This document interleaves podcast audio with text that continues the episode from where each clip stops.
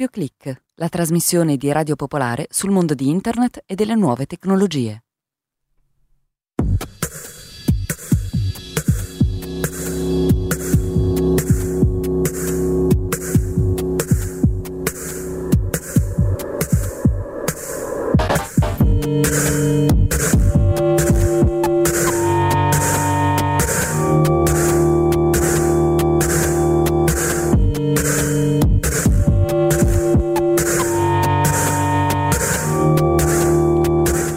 Buonasera ascoltatrici, buonasera ascoltatori, da Marco Schiaffino in diretta dallo studio 3 di Radio Popolare Milano. Benvenute e benvenuti a una nuova puntata di Doppio Clic.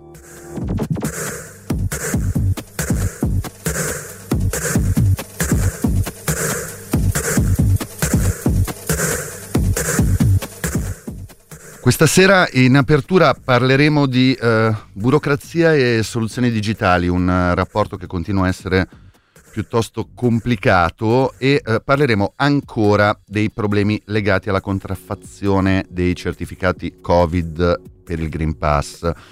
E ci occuperemo poi di NSO Group, vecchia conoscenza di doppio clic eh, per gli ascoltatori e le ascoltatrici più affezionate, eh, la società di cyberspionaggio con sede in Israele, che in settimana ha preso un paio di scoppole niente male. Eh, parleremo anche dei problemi vissuti dai nuovi sistemi operativi di Microsoft eh, e Apple eh, che hanno fatto qualche passo falso e poi di una maxi taglia messa sulla testa di un gruppo di pirati informatici. Nella seconda parte della trasmissione, come al solito, abbiamo un ospite. Eh, questa sera l'ospite è Giulia Blasi e parleremo con lei di social network.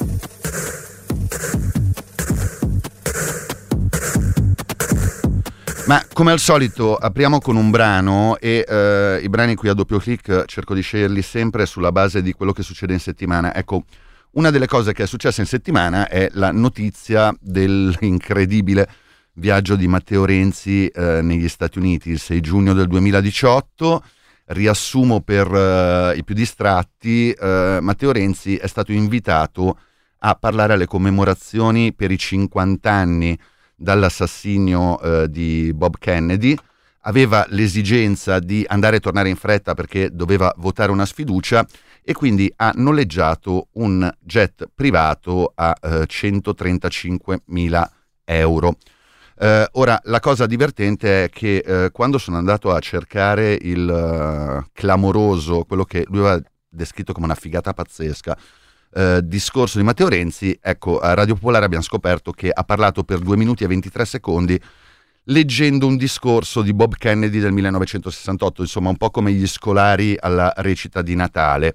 E la cosa che mi ha colpito molto è stato il contenuto di eh, quel discorso, perché era un famoso discorso di Kennedy che parlava ehm, del prodotto interno lordo e in buona sostanza diceva che il prodotto interno lordo è qualcosa che non può misurare veramente il nostro benessere. Ora immaginatevi Renzi che fa un discorso del genere e la cosa che mi ha colpito è stato eh, poi paragonare il tutto alle notizie riguardanti il fatto che lui continui a fare conferenze per il regime saudita. Eh, quando è stato affossato il DDL Zan, Matteo Renzi era a fare un discorso eh, per eh, appoggiare il cosiddetto rinascimento del principe Mohammed bin Salman, fra l'altro di un paese in cui eh, i diritti LGBT eh, non sono particolarmente rispettati perché eh, è previsto il carcere e la fustigazione con rischio addirittura della pena di morte.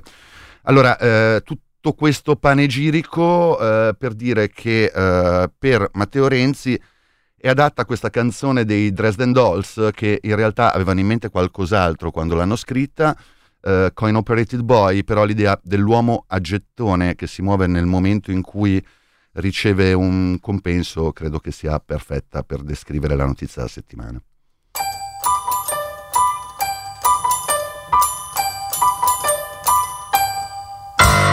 Coin operated boy sitting on the shelf. He is just a toy, but I turn him on and he comes to life. Automatic joy. That is why I want a coin operated boy. Made of plastic and elastic, he is rugged lasting. Who could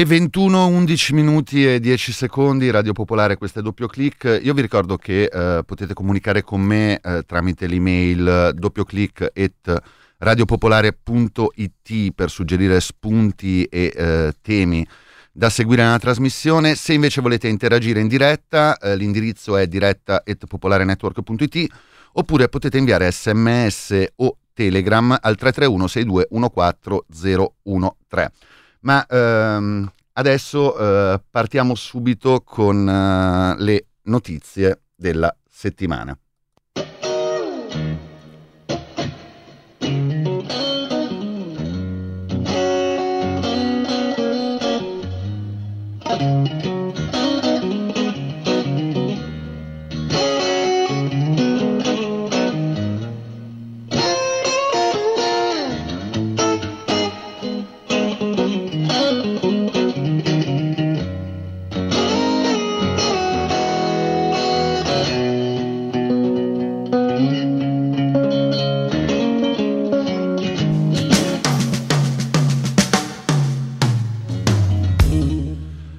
Come accennato parliamo di burocrazia partiamo dal, dal testamento.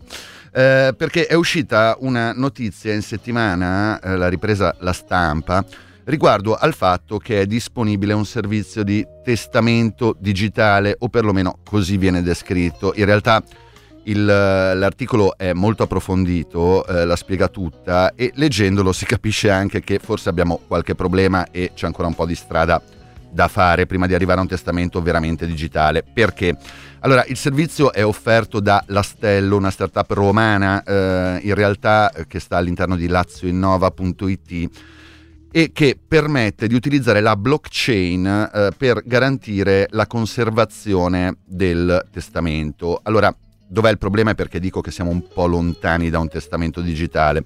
Beh, eh, il problema sta nella legge italiana, eh, perché la legge prevede eh, che un testamento sia valido nel momento in cui è o registrato da un notaio oppure è olografo, eh, cioè scritto a mano di pugno da eh, il decuius e firmato con luogo e data. Eh, quindi il problema qual è? Che per fare questo testamento digitale eh, sì, lo si può scrivere online, ma poi bisogna scriverlo a mano, fare una scansione, eh, pubblicare la scansione e poi sarà quella a essere inserita nella blockchain. Eh, e ora il fatto che la blockchain garantisca l'unicità del file ehm, non è in dubbio, ma il fatto che quel documento sia originale, visto e considerato che esistono cose come Photoshop, molto meno. Quindi viene qualche dubbio sul fatto che utilizzare un servizio del genere, che tra l'altro costa la bellezza di 89 euro, eh, possa mettere al riparo da eh, eventuali tentativi di annullare il testamento.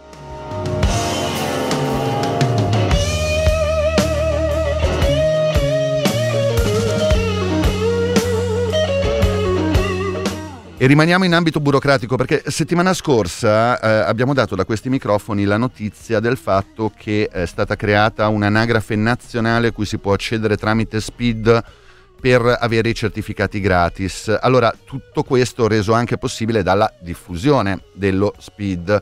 Eh, ecco, quella era una buona notizia, adesso diamo le cattive notizie perché eh, come sappiamo, Speed, eh, che eh, permette di accedere a molti servizi amministrativi, può essere emesso da vari soggetti. Uno dei soggetti che eh, ha emesso il maggior numero di Speed, eh, quantificati in circa 15 milioni negli ultimi tempi, è stato Poste Italiane.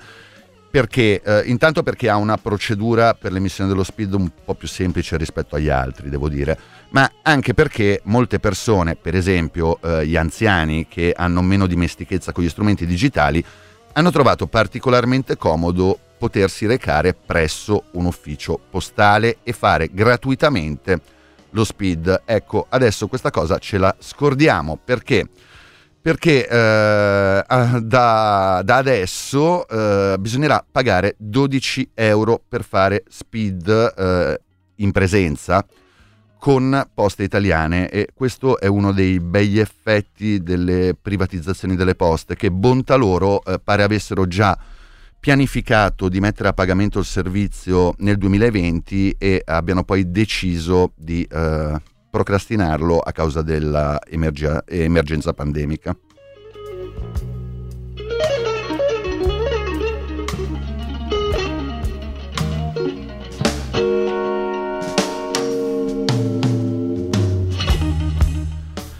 E passiamo ai Green Pass, eh, mentre abbasso Stevie Ray Vaughan con grande sofferenza, credo che non lo userò mai più come base perché ogni volta che abbasso il cursore mi piange un po' il cuore.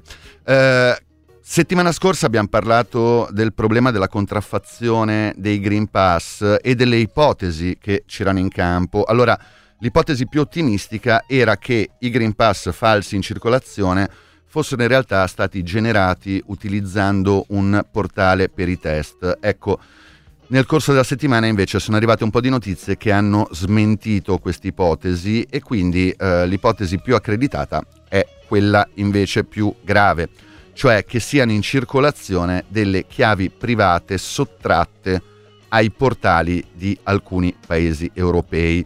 C'è un bell'articolo di Wired che riassume tutto il caso, ehm, hanno fatto i colleghi di Wired un'inchiesta sui canali Telegram, sui vari forum e hanno scoperto che eh, prima di tutto ci sono dei medici compiacenti che rilasciano Green Pass falsi eh, a pagamento ma ehm, ci sono anche eh, molto probabilmente in circolazione delle chiavi crittografiche che provengono da, da Polonia, Francia, Germania e Macedonia del Nord che vengono utilizzate. Fra l'altro, dopo il famoso Green Pass di Adolf Hitler, ne è comparso uno a nome di Bettino Craxi, ma eh, naturalmente non sono questi Green Pass pericolosi, sono quelli a nome Mario Rossi, eh, in cui eh, chiunque può eh, utilizzarli per andare in realtà senza aver nessuna certificazione eh, a eventi, a, al ristorante piuttosto che eh, in ufficio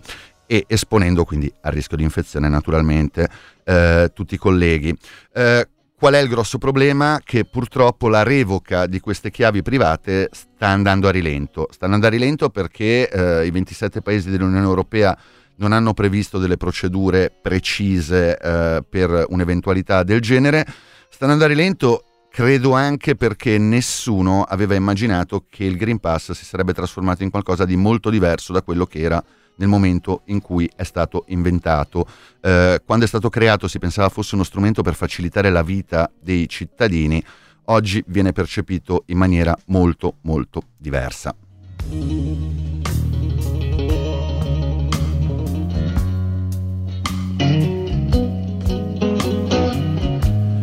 Ed è il momento di fare un altro stacco con il secondo brano di questa sera e uh, questo brano mi è stato ispirato invece da un'altra notizia di cronaca che è la recente legge sulla concorrenza che è stata promulgata dal governo Draghi, eh, legge sulla concorrenza che in realtà i media hanno considerato tutti sotto alcuni precisi aspetti, eh, forse più folcloristici, ma che in pratica va a privatizzare tutti i servizi pubblici e eh, questo assolutamente in sfregio per esempio a quel referendum che abbiamo votato in 27 milioni nel 2011 che tutti chiamiamo sull'acqua pubblica ma che in realtà andava ad abrogare una legge che forzava la privatizzazione dei servizi. Beh, a esattamente dieci anni di distanza eh, il governo Draghi ha fatto qualcosa che sconfessa completamente quel referendum e noi ci ascoltiamo David Bowie.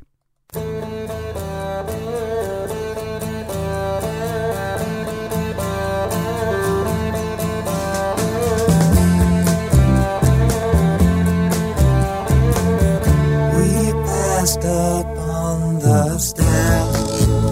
We spoke of was and when, although I wasn't there.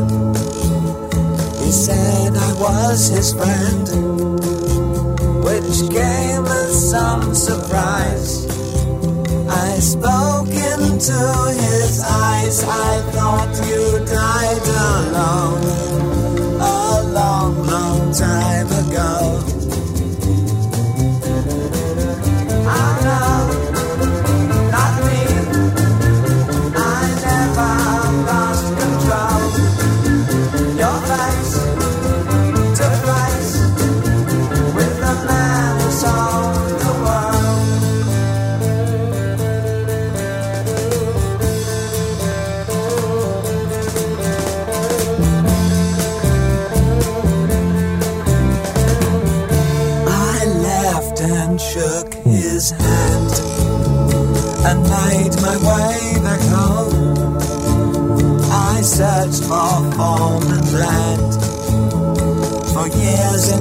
Years I roamed.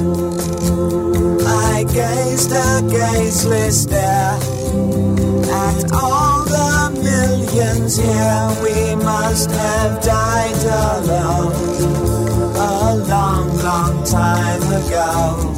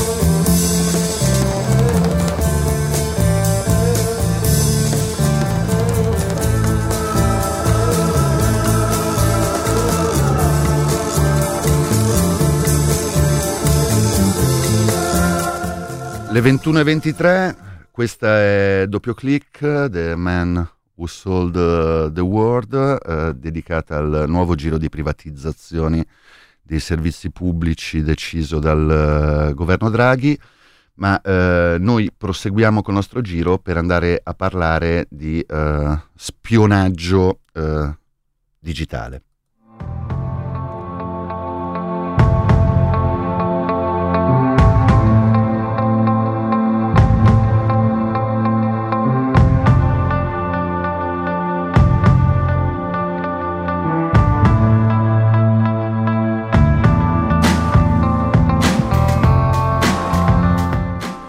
E la protagonista della prima notizia di questa seconda parte del nostro rullo è la cara vecchia NSO Group. Eh, per chi non ne avesse mai sentito parlare, si tratta di una società israeliana specializzata nello sviluppo, nella vendita e nella gestione di servizi legati al cyberspionaggio. NSO Group ha un bel curriculum di fornitura di questi servizi a eh, regimi autoritari, fra cui per esempio l'Arabia Saudita, di cui accennavamo prima, ma non solo.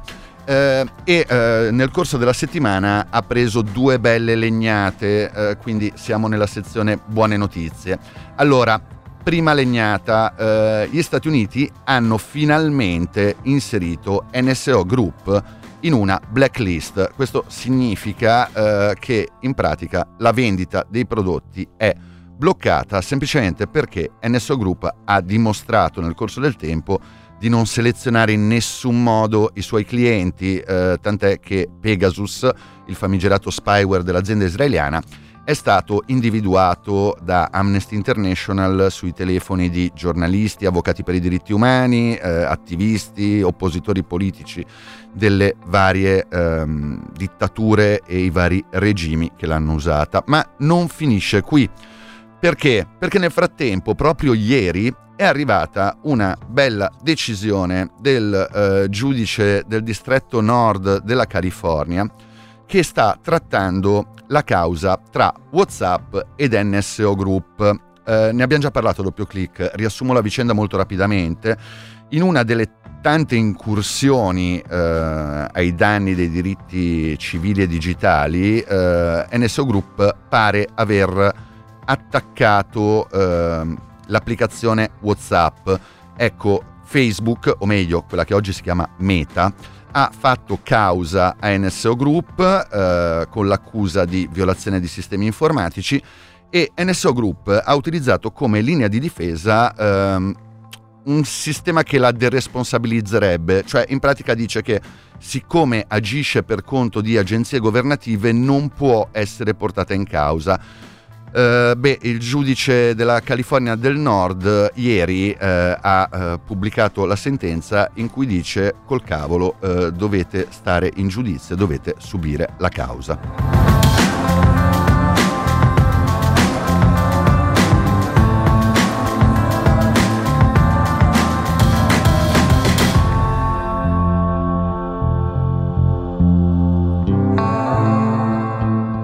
E passiamo a questioni un po' più tecniche, perché? Eh, perché in uh, queste settimane molti utenti di computer stanno facendo, ahimè l'ho dovuto fare anch'io, eh, l'aggiornamento del sistema operativo e non sta andando precisamente tutto liscio né per chi ha un Mac né per chi ha Windows. Allora, cominciamo da eh, macOS Monterey, eh, che è l'ultima versione del sistema operativo per i Mac. Eh, c'è stato un piccolo problemino di incompatibilità eh, con il chip di sicurezza T2. Eh, allora, si tratta di un chip che è montato su alcuni modelli di eh, Mac, eh, modelli fra l'altro abbastanza recenti, alcuni risalgono al 2020, altri al 2019 o al 2018. Beh, eh, questo bug portava all'impossibilità di avviare il computer qualcosa che ha fatto andare su tutte le furie molti utenti. La buona notizia è che eh, Apple ha risolto il problema e quindi eh, la versione aggiornata di Monterey funziona regolarmente. non va molto meglio per Windows 11. Allora, ehm, siamo abituati al fatto che le nuove release di Windows abbiano bisogno di qualche aggiornamento e qualche sistemazione prima di andare a regime. Eh, beh, eh, quello che sta succedendo a molti utenti, compreso il sottoscritto, devo dire, è che con il passaggio a Windows 11 salta completamente l'indicizzazione dei file. Eh, cosa significa? Che la funzione di ricerca non funziona più e eh, questa cosa potete immaginare per molti è un problema, particolarmente per il sottoscritto che quando si ritrova a dover cercare qualcosa in mezzo a 500-600 articoli senza la funzione ricerca fa un po' di fatica. Beh, eh, l'unico modo è quello di andare nelle impostazioni, ehm, avviare manualmente l'indicizzazione, lasciare il computer acceso per un paio di giorni e aspettare che finisca il suo lavoro.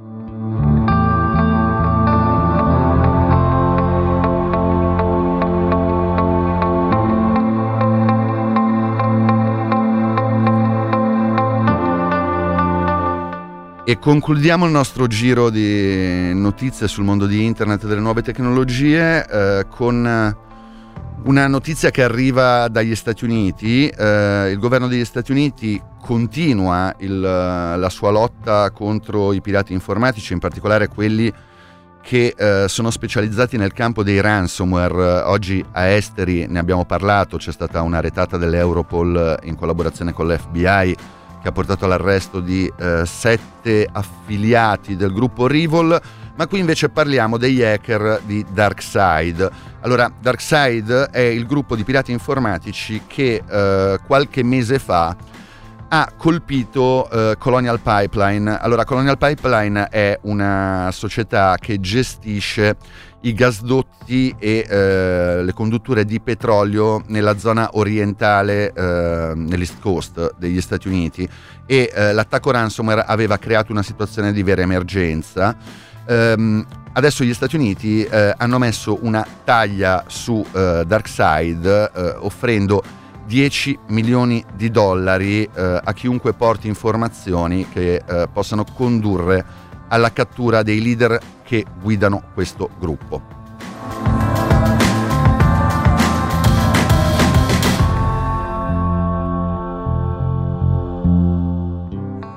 Noi ci fermiamo per una breve pausa pubblicitaria e poi torniamo con la seconda parte di Doppio Clic.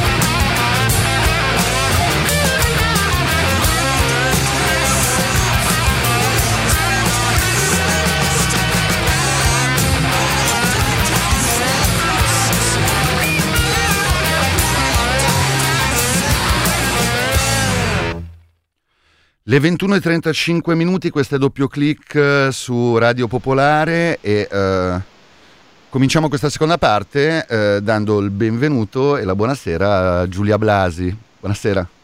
Buonasera.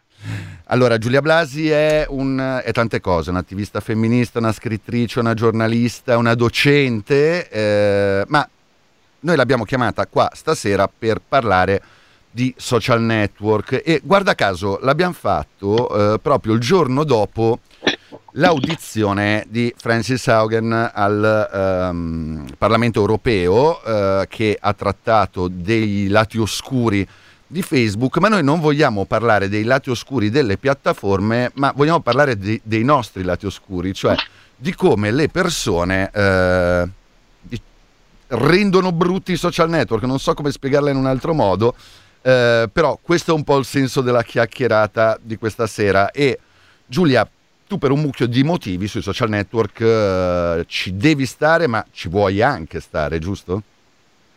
Ma sì, in realtà ci sto volentieri, nel senso che sono una chiacchierona, non sto dappertutto per ovvi motivi, un po' per età, insomma, comincio ad avere l'età in cui stare su TikTok a fare i balletti è indecoroso, eh, anche se, sai, non mai dire mai, poi a un certo punto magari ha tipo questa illuminazione delle crisi di terza età e poi magari mi troverete da anziana a fare i balletti su TikTok, vai a sapere, e, e comincio, come molti della mia generazione, ad avere un rigetto notevole verso Facebook, inteso come come ormai il, il social network e non, non, assolutamente l'azienda, visto che adesso l'azienda si chiama Meta. Eh, perché sì, come si diceva, eh, le persone rendono belli i social, rendono brutti i social, nel senso che tutti noi ci costruiamo più o meno delle bolle di persone che ci somigliano esattamente come nella vita reale non è che noi nella vita reale usciamo con persone antipatiche o insopportabili o che non condividono le nostre idee o il nostro orientamento politico solo perché così siamo edificati dalla loro vicinanza, dalla loro presenza. L'idea che dobbiamo stare sui social e sopportare gente che è insopportabile, francamente mi sembra un po' un, uno spreco di salute mentale. Eh, quindi io mi sono fatta più o meno, mi sono costruita più o meno la mia bolla, questo non significa che poi non veda il resto del mondo e non sappia che esiste, però comunque mi sono costruita una bolla di persone con cui ho degli scambi anche molto costruttivi. Appena ci metto, metto il piede fuori dalla mia bolla vedo cose che spesso sono molto difficili da gestire, grande aggressività, grande ignoranza, un modo di parlare con l'altra persona come se l'altra persona non fosse un essere umano e questo forse è il problema più grosso che abbiamo sui social ed è stato teorizzato per la prima volta da quando io ho memoria in un paper che ho letto nel 2000, nei primi 2000 ed era un paper di, di, Dana Boyd, quindi una studiosa che ha passato tutta la vita a studiare eh, la comunicazione e nel, nell'alba del 2000 scrisse questo questo paper sugli effetti anonimizzanti della rete, che eh, all'epoca era un posto dove c'era veramente poca gente e questa gente aveva quasi tutta un nickname e non aveva una faccia, non aveva un volto. Un mondo diverso rispetto a quello di oggi, completamente esatto. diverso. Esatto. E poi dall'epoca diceva, eh, la rete ti, fa, ti dà l'impressione che le persone dall'altra parte dello schermo non siano esseri umani questa cosa non è assolutamente cambiata, nel senso che anche adesso che stiamo sui social, bene o male, con i nostri nomi e cognomi, con le nostre facce, con le nostre vite, insomma, in man- una maniera molto più trasparente, molto più immediata rispetto a prima, comunque con- continuiamo a trattare le persone che stanno dall'altra parte dello schermo come se non fossero esseri umani, come se non avessero sentimenti, ma molto spesso come bersagli della nostra frustrazione e della nostra rabbia. Ah, anche perché siamo in una situazione in cui spesso e volentieri noi siamo costretti a starci su uh, quei social e siamo costretti anche a prendere parte a uh, dei ragionamenti o a degli scontri addirittura che francamente vorremmo tranquillamente, potremmo, no, potremmo no, eh, vorremmo tranquillamente evitare. Io credo che potere si può, nel senso, io non credo assolutamente che le persone abbiano il dovere di stare sui social. Io insegno da un po' di anni e molto spesso i miei studenti, che sono giovani, mi dicono che loro questi social non ci stanno, che le loro interazioni a, a, a livello di scambi attraverso il, il protocollo TCP/IP avvengono per esempio su canali privati, hanno, ci sono gruppi Facebook, gruppi Telegram, ma sui social non ci stanno. Sicuramente stanno pochissimo su Facebook. Vabbè, eh, Facebook ormai è considerato il social network degli anziani, dobbiamo rassegnarci. Assolutamente, anche Twitter. Eh, Twitter viene parzialmente salvato dalle, dalle fan del K-pop in quel senso, che abbassa sì. un po' la media, però mediamente, mediamente è, abbast- è un social abbastanza anziano.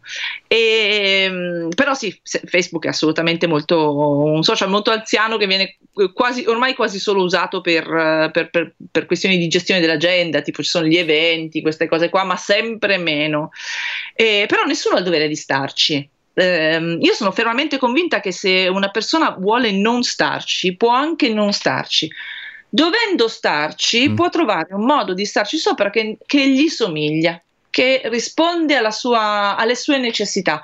Non necessariamente bisogna fare le risse, Tanto io ve lo posso assicurare, se, anche se fate una lunga e accesa discussione su Facebook, è un'illusione l'idea di, che l'altra persona cambi idea per qualcosa che gli avete detto. Perché le persone è vero che cambiano idea, ma la cambiano nel, un, in un tempo molto lungo e attraverso una serie di stimoli, non ne basta uno. È difficilissimo che una discussione ti apra delle, delle visioni che, che prima non avevi. Figuriamoci una discussione aspra, una discussione pacifica ancora ancora in cui sono, c'è un pacato scambio di opinioni, di punti di vista che è assolutamente una rarità, può darti delle prospettive diverse. E forse però è più facile avere in uno spazio privato piuttosto che in uno spazio pubblico, perché poi sì. eh, c'è l'effetto palcoscenico, c'è l'effetto per cui, o meglio, la sindrome per cui nessuno fa un passo indietro nelle discussioni. E, Vero. Eh, ed è Vero. anche difficile dire, per esempio, di aver sbagliato. Io mi sto un po' allenando a questa cosa, devo dire, perché mm, eh, ovviamente sono un essere umano come tutti, adesso parlo un po' di me, però insomma eh, era per dire, per, per, per dire non è impossibile. Mi è capitato abbastanza, mh, mm, non abbastanza spesso, però mi è capitato negli ultimi anni di rendermi conto che avevo detto una stupidaggine. Allora a quel punto ci sono due strade, o insisti, così proprio fino al eh, precipizio, alla Telma e Luisa Esatto, ti butti nella, nella, nell'abisso della, della, tua scemenza oppure dici, ma sai che forse hai ragione tu. E se una volta fai questa esperienza, poi capisci che è una cosa salvifica, cioè stai meglio, perché l'altra persona dice, se non è un, un cretino nel qual caso, vabbè, se è un cretino pazienza, però l'altra persona generalmente dice, sono, cioè è, è, è contenta che tu gli riconosco certo. una ragione. E non solo la discussione rientra entro canoni molto più civili, ma tu ne esci a come, come, persona più ricca, perché hai capito una cosa, B come persona ragionevole, e ce ne sono veramente poche. e quindi questa cosa qua, secondo me, eh, non solo si può fare, ma eh, fa, fa anche molto bene, perché ci riporta a una dimensione dell'umano che altrimenti perdiamo se abbiamo bisogno di avere ragione a tutti i costi. E non, e non è una cosa che ci arricchisce davvero avere ragione a tutti i costi. Sì, anche perché spesso e volentieri, eh, lo accennavi prima, si viene tirati in ballo eh, con quella logica eh, cui bisogna cercare di scappare del non puoi non dire qualcosa, eh, che eh, è una sindrome molto, molto diffusa, o meglio, è una sorta di obbligo che viene imposto spesso a chi fa attivismo, a chi ha una presenza eh, nel dibattito culturale. Insomma, ne sai qualcosa? Sì, eh, ci sono diversi livelli di questo, di questo obbligo. Il primo è più, è più, è più sciocco, è quello delle, del, che dif, definiamo in maniera un po' approssimativa dove sono le femministe, però si può dire anche di qualunque altra cosa, nel senso che dove, dove sono le persone LGBTQ, dove sono gli attivisti per gli afro però dove sono le femministe bisogna dire è un, è un grande classico. classico. Okay.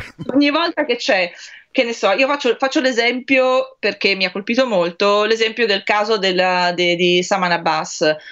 Quando è, si è saputo che era scomparsa, in realtà non si sapeva cosa, cosa, fosse successo, non si sapeva veramente cosa si fosse successo, per cui è anche ovvio che chi si occupa di violenza contro le donne eviti di pontificare o di aggiungere rumore di fondo perché per fare una riflessione su un, su un evento devi sapere che cosa è successo, devi almeno avere degli elementi per farlo.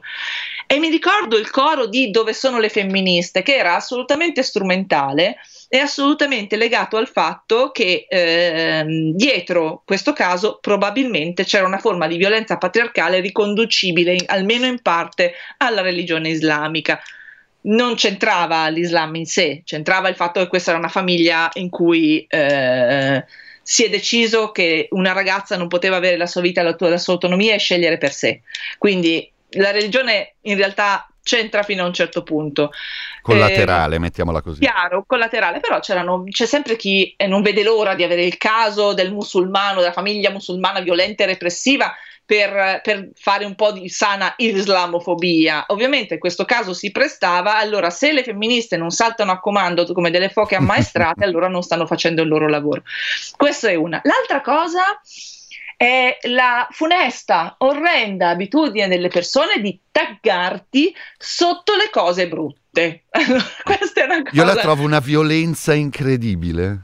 Terribile, terribile. Numero uno, io potrei non avere niente da dire. Numero due, non me va. Numero tre, ma perché dobbiamo aggiungere negatività alle persone? Eh, quindi io eh, darei questo consiglio proprio spassionato agli ascoltatori: non taggate i vostri amici nelle cose brutte. La vita è già abbastanza faticosa di suo. Veniamo da un anno e mezzo, quasi due di pandemia mollate la gente, che tanto se c'è una cosa brutta prima o poi purtroppo gli arriva. E, e il corollario di questa cosa qua è non aspettate sempre prof, il profeta che vi dica come dovete pensarla su, pensarla su un argomento o l'altro. Fatevi una vostra idea e eh, a volte le persone, anche le persone di cui vi fidate, non parlano delle cose eh, perché non ne sanno abbastanza, non si sentono di parlarne, preferiscono ascoltare ma spesso le persone potrebbero avere anche una posizione che vi stupisce, che non condividete o di cui non condividete i toni. Per cui non andate all'inseguimento delle persone perché le persone non sono dei jukebox di opinioni, hanno bisogno.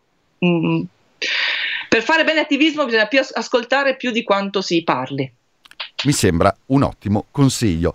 Noi ci fermiamo un attimo e eh, il brano che ho scelto per questa pausa ha a che fare con i social perché eh, la polemica del giorno è quella tra i cugini di campagna e i Maneskin perché non so se lo sai Giulia ma i Maneskin si sono esibiti aprendo il concerto dei Rolling Stones con un abbigliamento a stelle e strisce e i cugini di campagna tutto, sto amando tutto di questa, di questa polemica, è, una, è, veramente il dono che continuo a donare per tradurre dall'inglese. Perfetto, e quindi a questo punto, visto che i cugini di campagna hanno accusato i Maneskin di plagio per l'abbigliamento al concerto di Rolling Stone, noi ci ascoltiamo Back in dei Maneskin. Put your love in hand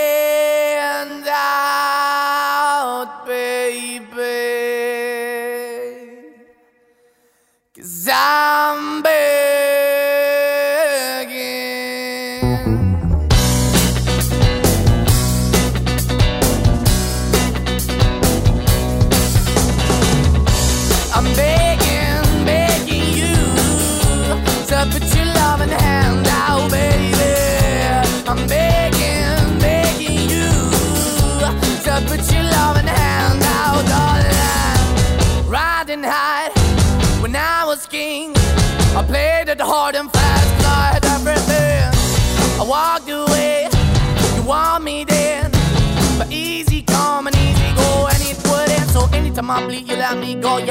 Yeah, feet, you got me, no. Anytime I see, you let me know. But the plan and see, just let me go. I'm on my knees when I'm begging, cause I don't wanna lose you.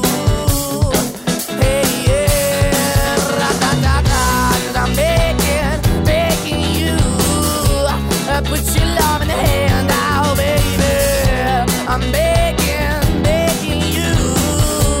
And put your love in the hand out, darling. I need you to understand. Try so hard to be your man. The kind of man you want in the end. Only then can I begin to live again. An empty shell I used to be. The shadow all my life was hanging over me A broken man that I don't know. Won't why we're chasing, why the bottom, why the basement, why we got good, she don't embrace it. Why the feel for the need to replace me? You're the wrong way, trying to the good. I went up in the feature town where we could be at. Like a heart in the best way, shit. You can give it away, you have, and you take the bait. But I keep walking on, keep opening the door, keep open for that the door is yours, keep also home. Cause I'm the one that live in a broken home, girl, I'm begging. Yeah, yeah, yeah, I'm begging, begging you to put your love in the hand now, baby.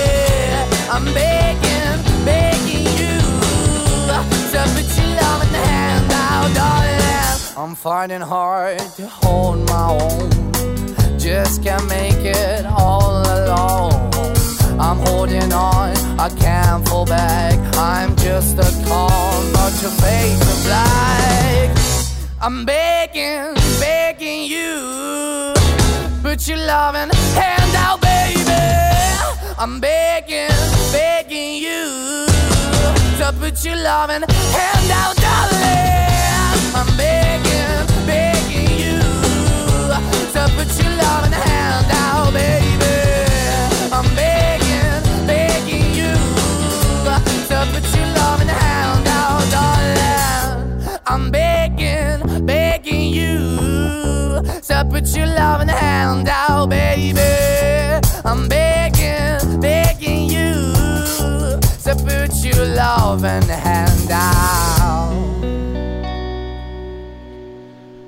E alle 21.51 torniamo con doppio clic su Radio Popolare, siamo in collegamento via Skype con Giulia Blasi a parlare di social network e eh, Giulia, tu hai, mi sembra, 30.000 followers su Twitter, che eh, dicevi è, è uno dei social network che a tuo giudizio ancora un po' si salva. E nella chiacchierata che ci siamo fatti, brevissima chiacchierata perché eh, siccome siamo tutte e due molto parchi di parole, siamo stati al telefono un'ora praticamente, eh, avevamo affrontato anche il tema ehm, riguardante la responsabilità di chi ehm, alla fine rimbalza dentro una bolla piuttosto grossa, eh, perché eh, la consapevolezza di stare dentro una bolla e di ehm, gestire in qualche modo, di, anche di influenzare eh, le discussioni che si muovono all'interno di quella bolla, eh, c'è e tu come te la vivi? Ma io me la vivo che, insomma, eh, sono cresciuta come tutti, credo, dentro, eh, dentro questo ambiente, ho fatto i miei errori e li faccio tuttora, sono un essere umano, però ho imparato anche che quando ti seguono 30.000 persone, che non sono niente, è uno sputo eh, rispetto ad altre persone, però comincia a essere una- un numero di persone sufficiente da scatenare dei, dei vespai se non fai attenzione a, a come parli, a come ti muovi, a come ti relazioni con le persone. Quindi ehm, io sono una persona che non, non ha problemi a essere critica in pubblico, però la critica verso gli altri cerco di condurla sempre in maniera pacata, civile, il più possibile. Questo non significa che poi io mi, mi, ehm, stia lì col ditino alzato a dire agli altri come devono parlare, eh, lungi da me. Io ho scelto una politica eh, che, che mi sembra sensata, che mi sembra che per me funzioni, poi non vado a fare il- le pulci alla rabbia delle altre persone, per- specialmente alla rabbia degli oppressi, perché se ci sono delle, delle persone eh, che soffrono delle oppressioni e non devono continuamente sentirsi dire se parli così poi io non sto dalla tua parte, che è proprio una cosa di una stupidità aberrante. Eh, noi dobbiamo sempre soltanto ascoltare le persone che non godono del nostro stesso, pri- stesso privilegio. Io godo di un relativo privilegio perché sono una donna bianca etro-cis con un passaporto europeo, quindi comunque ho una serie di facilitazioni nella vita. Ovviamente essere una donna è un piccolo, è un notevole handicap in questo paese, come lo è non essere una persona ricca, per esempio Esatto. però comunque diciamo che rispetto a, m- a molte altre persone io godo di un certo privilegio e di quel privilegio cerco di essere conscia, quindi nella mia maniera di esprimermi cerco di eh, essere più possibile pacata, più possibile civile, il più possibile garbata. Ahimè, mi scappa del sarcasmo ogni tanto perché è la mia natura, come lo scorpione della famosa fiaba, eh, fiaba, favola.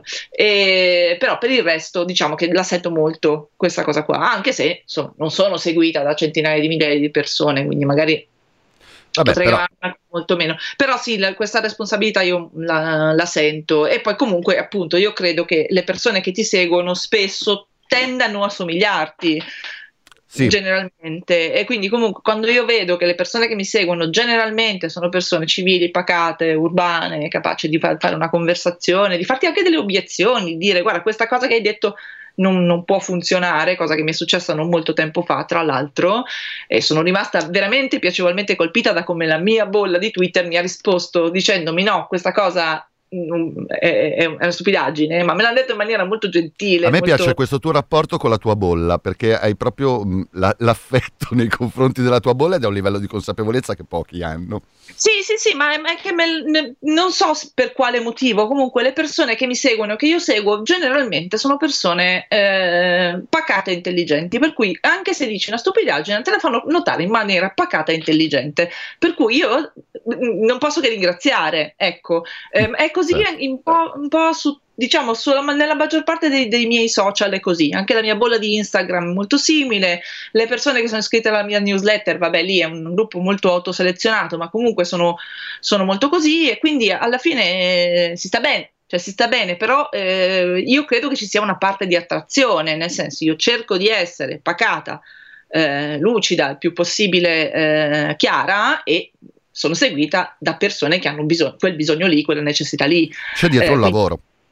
Sì, c'è dietro un lavoro, però insomma diciamo che eh, non è facilissimo perché ogni tanto vorresti incendiare i cassonetti, però diciamo io ho trovato delle soluzioni di compromesso. Sto parlando molto di me, perdonatemi, eh, chiedo scusa agli ascoltatori, però eh, non, con, non, non, ho altro metro che non sia quello delle cose che io cerco di fare e non, magari non riesco a fare e che magari osservo negli altri e che vorrei magari fare meglio, ecco.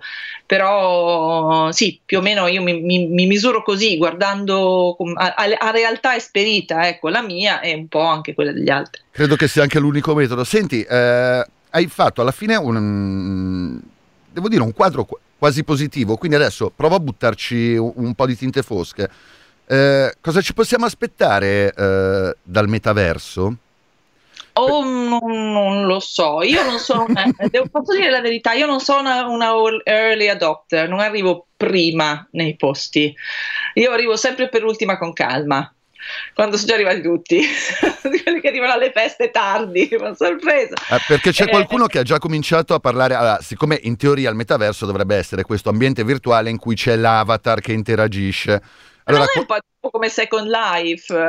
sì, eh, allora però cercano di non fare questo paragone perché Second Life non è andato benissimo. Eh, e, e, e, quindi nessuno dice è un po' come dire se, se ti vesti per uscire non dici mi sono vestito come i cugini di campagna ma come i Maneskin, ecco, più o meno la stessa cosa. Non è come Second Life, ma è una roba figa, figa, figa. E, no, il fatto è che appunto ci sarà l'avatar e ognuno di noi avrà una sua rappresentazione virtuale. Io già mi immagino il, il body shaming rapportato tra l'avatar e la realtà, cose del genere, no? Come, sai come, sai allora io non so come funziona, per cui sto parlando del nulla. Ma, eh. Eh, secondo allora, me neanche Zuckerberg. Eh? Eh, tra okay. Allora, qua dipende, se ti fanno l'avatar eh, più o meno sulle tue fattezze è una cosa, ma io sono disposta a giocarmi qualsiasi cosa che ci faremo degli avatar molto più fighi di come siamo noi nella realtà. Certo. Quindi comunque già comincerà, eh, cominceremo a barare, giustamente anche perché non abbiamo nessun dovere di somigliare ai nostri pupazzetti. Ehm, eh, non lo so, non so, devo, dovremo vedere. Io non, non, non, non ho grandi aspettative dal punto di vista tecnico, io quello che temo sempre dall'azienda Meta eh, come lo temevo dall'azienda Facebook e sono eh, in parte è, è esattamente così e che loro cre- creino dei eh, giardini con dei muri molto alti. Nel senso tu una volta che ci entri non esci più. Eh, sono per moltissima gente Facebook è tutta internet, sì, i social esatto. sono tutta internet, non hanno, eh, non, non, c'è niente al di fuori di questi ambienti. E, e, questa cosa qua in realtà è molto pericolosa perché significa che, che stai sempre dentro la famosa bolla, stai sempre dentro una, una, parte di riferimento in cui non vedi mai nient'altro. Per cui, eh, secondo, più che chiederlo a me, che sono sempre l'ultima che arriva, chiediamolo alle persone che studiano i social network e, e sanno meglio quali sono i rischi collegati. Lo faremo. Allora, eh, il tempo è agli sgoccioli. Io eh, ringrazio Giulia Blasi per questa chiacchierata. Spero di risentirti presto a questi microfoni e ti auguro un'ottima sì. serata. Eh, grazie, a presto.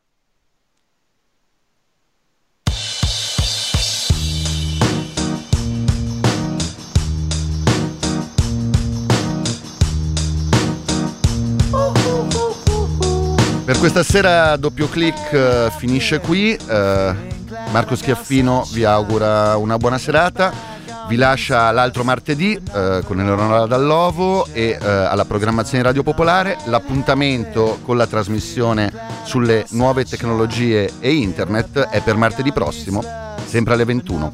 Buona serata.